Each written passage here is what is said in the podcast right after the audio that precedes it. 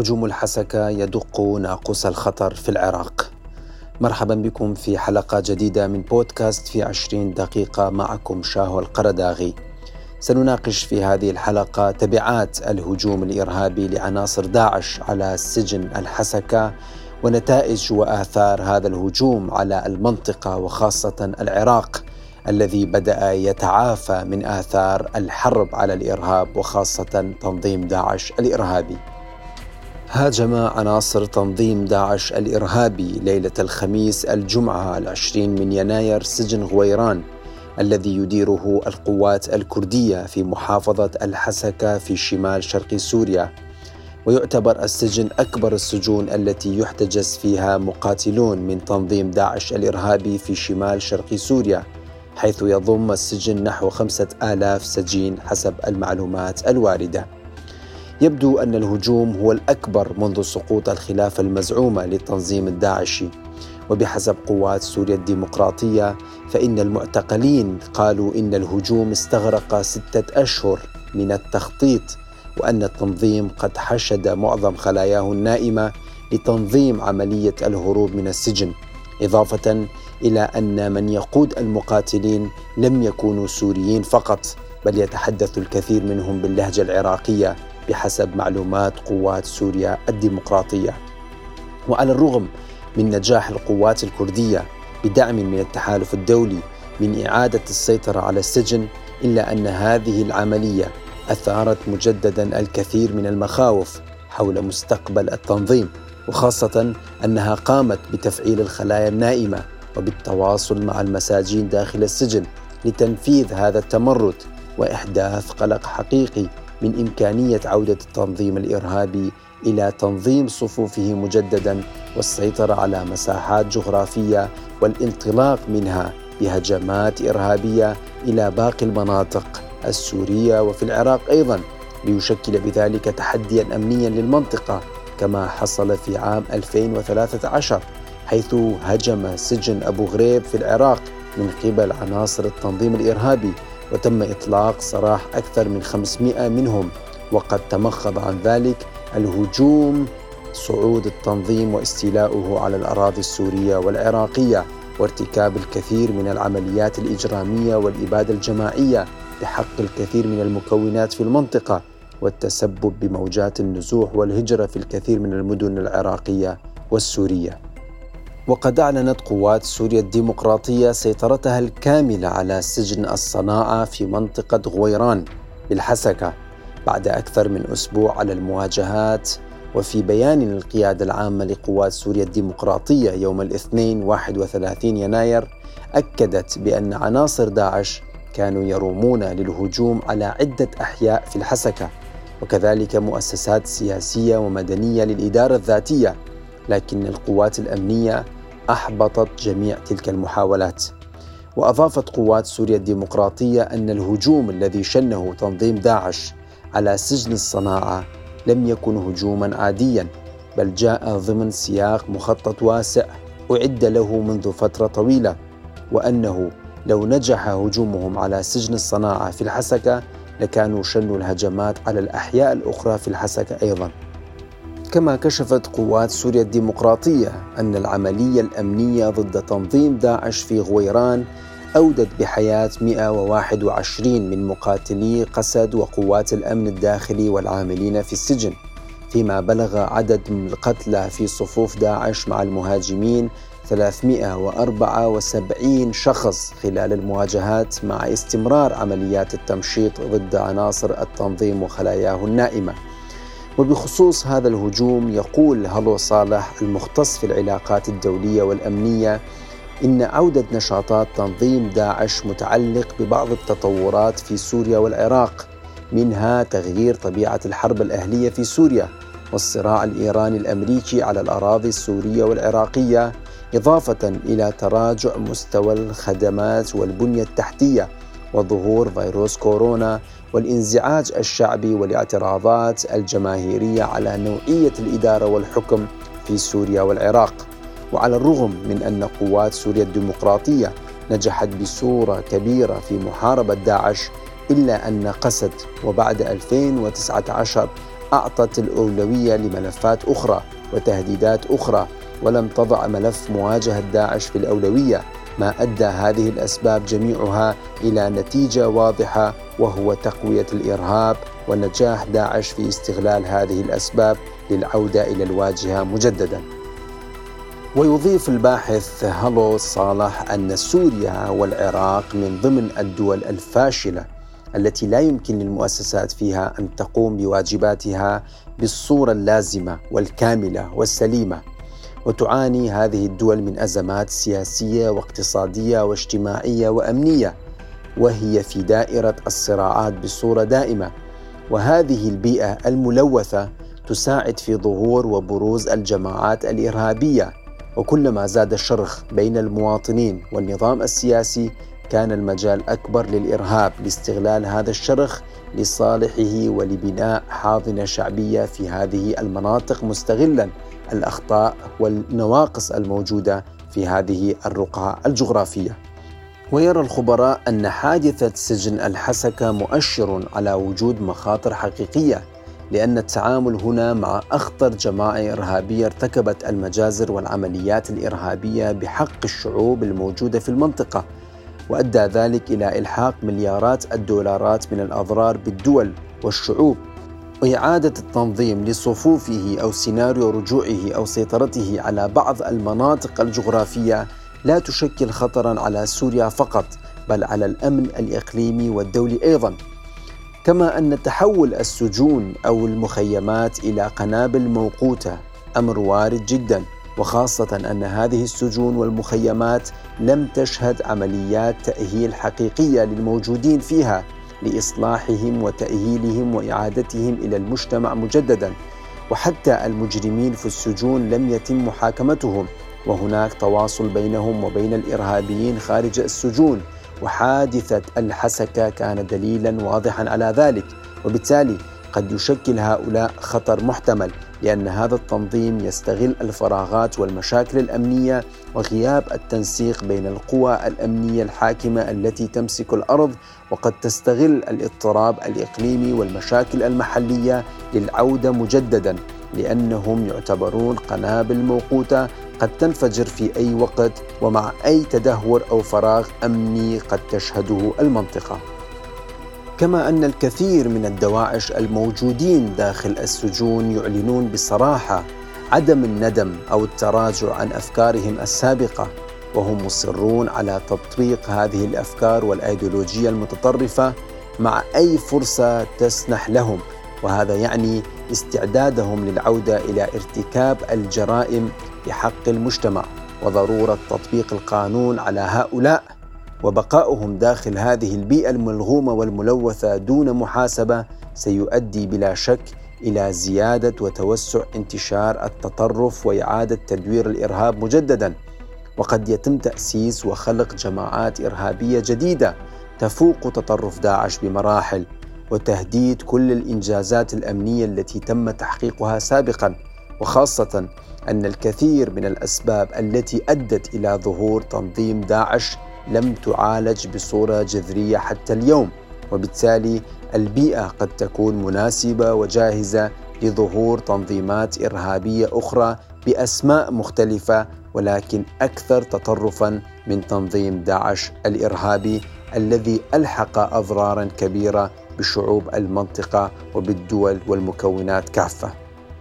وقد تزامنت الهجمات الإرهابية على سجن الحسكه في سوريا مع هجمات إرهابية مماثلة في العراق وخاصة في محافظة ديالى العراقية عندما استشهد أكثر من عشر عناصر من الجيش العراقي بهجوم للإرهابيين الداعشيين وكان الهجوم أكثر الهجمات دموية منذ إعلان الانتصار على تنظيم داعش الإرهابي.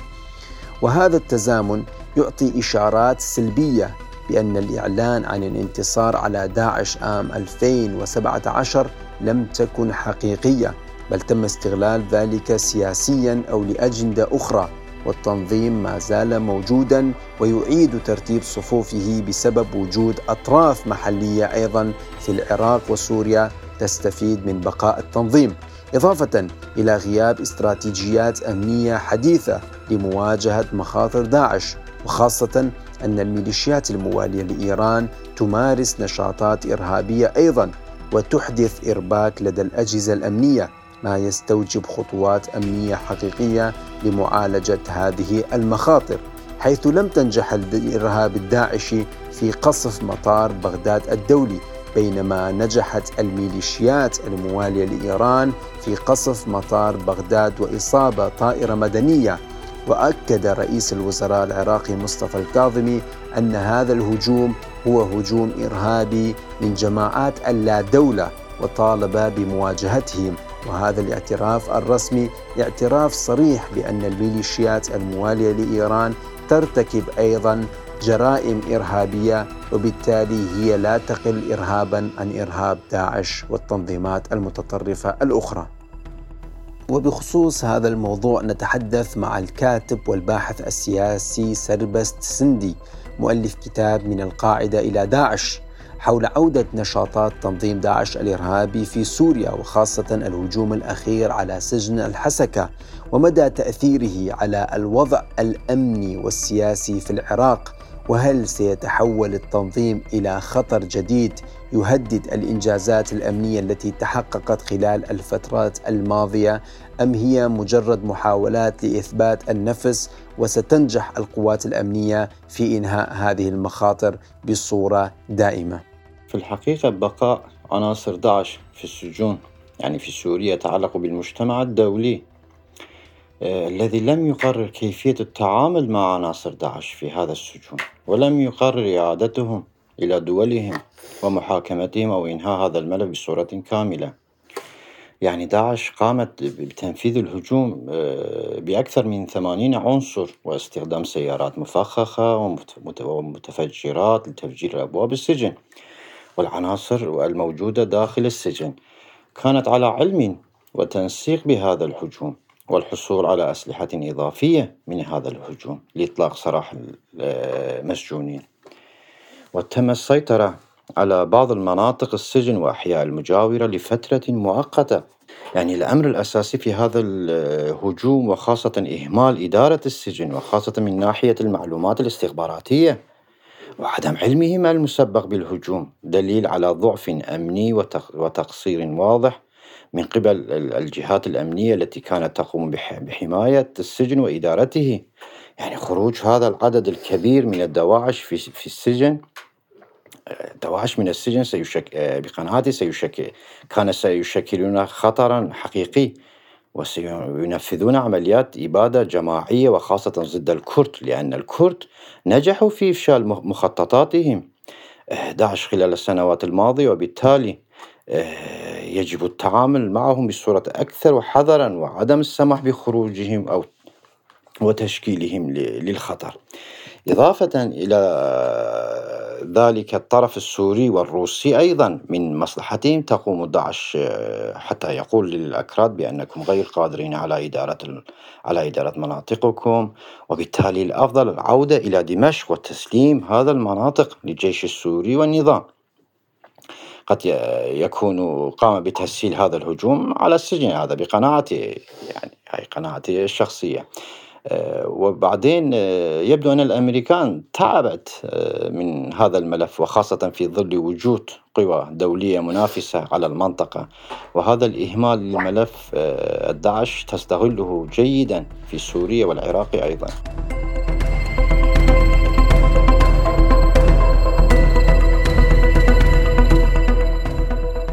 وبعد أحداث الحسكة وفي أواخر يناير أعلن جهاز مكافحة الإرهاب العراقي عن الشروع بعملية كبرى لتفتيش السجون العراقية.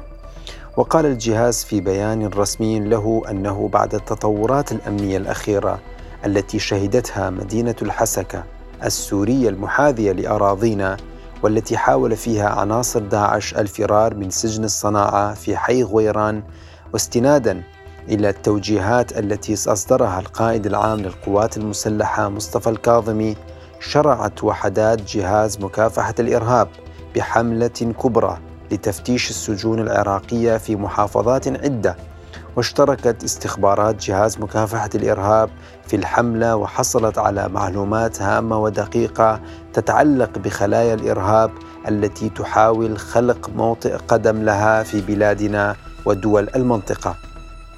كما كشف مستشار الأمن القومي العراقي قاسم الأعرجي عن وجود أكثر من عشرة آلاف إرهابي محتجزين لدى قوات سوريا الديمقراطية ويحملون جنسيات خمسين دولة ويشكلون خطرا على العراق كما شدد الأعرجي على ضرورة قيام الدول بمحاكمة رعاياها من الدواعش في بلدانهم لأنهم يشكلون تهديدا حقيقيا على المنطقة والعالم. كما وصل رئيس الوزراء العراقي إلى منطقة الشريط الحدودي العراقي السوري في محافظة نينوى برفقة القيادات العسكرية وأكد جاهزية القوات العراقية للتصدي لأي محاولة تستهدف العبث بأمن العراق واستقراره.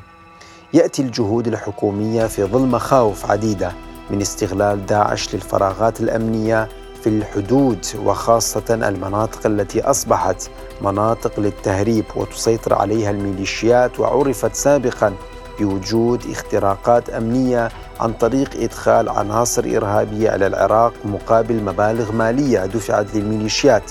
ما يزيد المخاوف من تأثير ما يجري في سوريا على العراق في المستقبل إذا لم يتم معالجة هذه الخروقات الأمنية داخل العراق وخاصة في المناطق والمنافذ الحدودية. وقد كشف نائب القائد العام للعمليات المشتركة الفريق أول ركن عبد الأمير الشمري أن العمل على تأمين الخطوط الحدودية ليس وليد اليوم وأن القوات الأمنية تبذل جهودا كبيرة من خلال حفر الخنادق ونصب السياج ال BRC وخلال الأسابيع المقبلة سيتم إكمال منظومة المانع السلكي كما سيتم نشر خطين دفاعيين من قوات الجيش على الحدود العراقية السورية. كما أكد المتحدث باسم القائد العام للقوات المسلحة اللواء يحيى رسول أن الهاربين من الدواعش لا يشكلون تحديا للأجهزة الأمنية ولا قدرة لديهم على مواجهتهم لافتا إلى أن الحدود العراقية السورية مؤمنة بالكامل. وأضاف الرسول أن توجيهات صدرت من قبل القائد العام للقوات المسلحة مصطفى الكاظمي تضمنت مضاعفة الجهد الأمني على الحدود العراقية السورية بعد الأحداث التي شهدها سجن الحسكة السورية وأكد أن القوات الأمنية على أهبة الاستعداد لمواجهة أي محاولة من قبل بقايا داعش للتسلل إلى الأراضي العراقية مطمئنا إلى أن الحدود مؤمنة بكاميرات حرارية وأسلاك شائكة إضافة إلى الخنادق. ويرى الكثير من الخبراء أن العراق وفقا للمعطيات والمؤشرات الموجودة على أرض الواقع بحاجة إلى هندسة حدوده وإعادة تنظيمها لمنع تسلل الإرهابيين إلى اراضيه والرجوع إلى المربع الأول الذي كلف البلد اموالا طائلة وأرواح لا تقدر بثمن ولا يمكن حماية العراق من المخاطر الخارجية ما لم يتم تنصيب كاميرات حرارية خاضعة لإشراف مختصين من ذوي الخبرة بالاعتماد على التطور التكنولوجي والاستفادة من منظومات الإنذار المبكر لرصد الحركات المشبوهة وإيقاف عمليات التهريب ومحاولات التسلل عبر الحدود. وبالتالي من خلال هذه الإجراءات قد يمكن السيطرة على العناصر الإرهابية التي من الممكن أن تستغل الفراغ الأمني أو الأماكن البعيدة والحدودية للدخول إلى العراق وبالتالي إيقافها وإيقاف تهديدها داخل العراق. وعلى الرغم من المخاطر الحقيقية التي تشكلها عودة داعش إلى سوريا والهجمات الأخيرة في الحسكة والمخاطر التي تشكلها على العراق إلا أن الميليشيات والفصائل الموجودة داخل العراق والموالية لإيران والتي خسرت في الانتخابات وفقدت الحاضنة الشعبية لها تحاول أن تسوق وتروج لنفسها مجددا عن طريق التهويل من خطر الإرهاب حتى تدفع نفسها إلى الواجهة مجددا وتظهر نفسها كحامية للمواطنين وبأنها القادرة على مواجهة الجماعات الإرهابية. وبالتالي من مصلحة هذه الميليشيات أن يبقى الخطر الإرهابي موجودا دائما حتى تبرر تواجد سلاحها وعدم التخلي عن هذا السلاح. وهذا يشكل تحديا امنيا خطيرا للعراق وبالتالي يدفع هؤلاء للمحافظة على المخاطر الإرهابية حتى يكون سببا لبقاء سلاحهم في المجتمع العراقي. إلى هنا ننتهي من حلقة هذا الأسبوع من بودكاست في عشرين دقيقة ناقشنا فيها المخاطر التي تشكلها الهجمات الأخيرة لتنظيم داعش الإرهابي على سجن الحسكة في سوريا وإمكانات تأثير هذا الهجوم على الوضع داخل العراق وخاصة أنها تزامنت مع هجمات إرهابية لتنظيم داعش على بعض النقاط العسكرية في المحافظات العراقية حيث أصبحت استراتيجية داعش في الوقت الحالي ليست السيطرة على المناطق الجغرافية بل الهجوم وإلحاق الكثير من الأضرار بالقوات الأمنية ثم الانسحاب إلى المناطق الوعرة. شكرا لكم لحسن الاستماع وإلى اللقاء في الحلقات القادمة.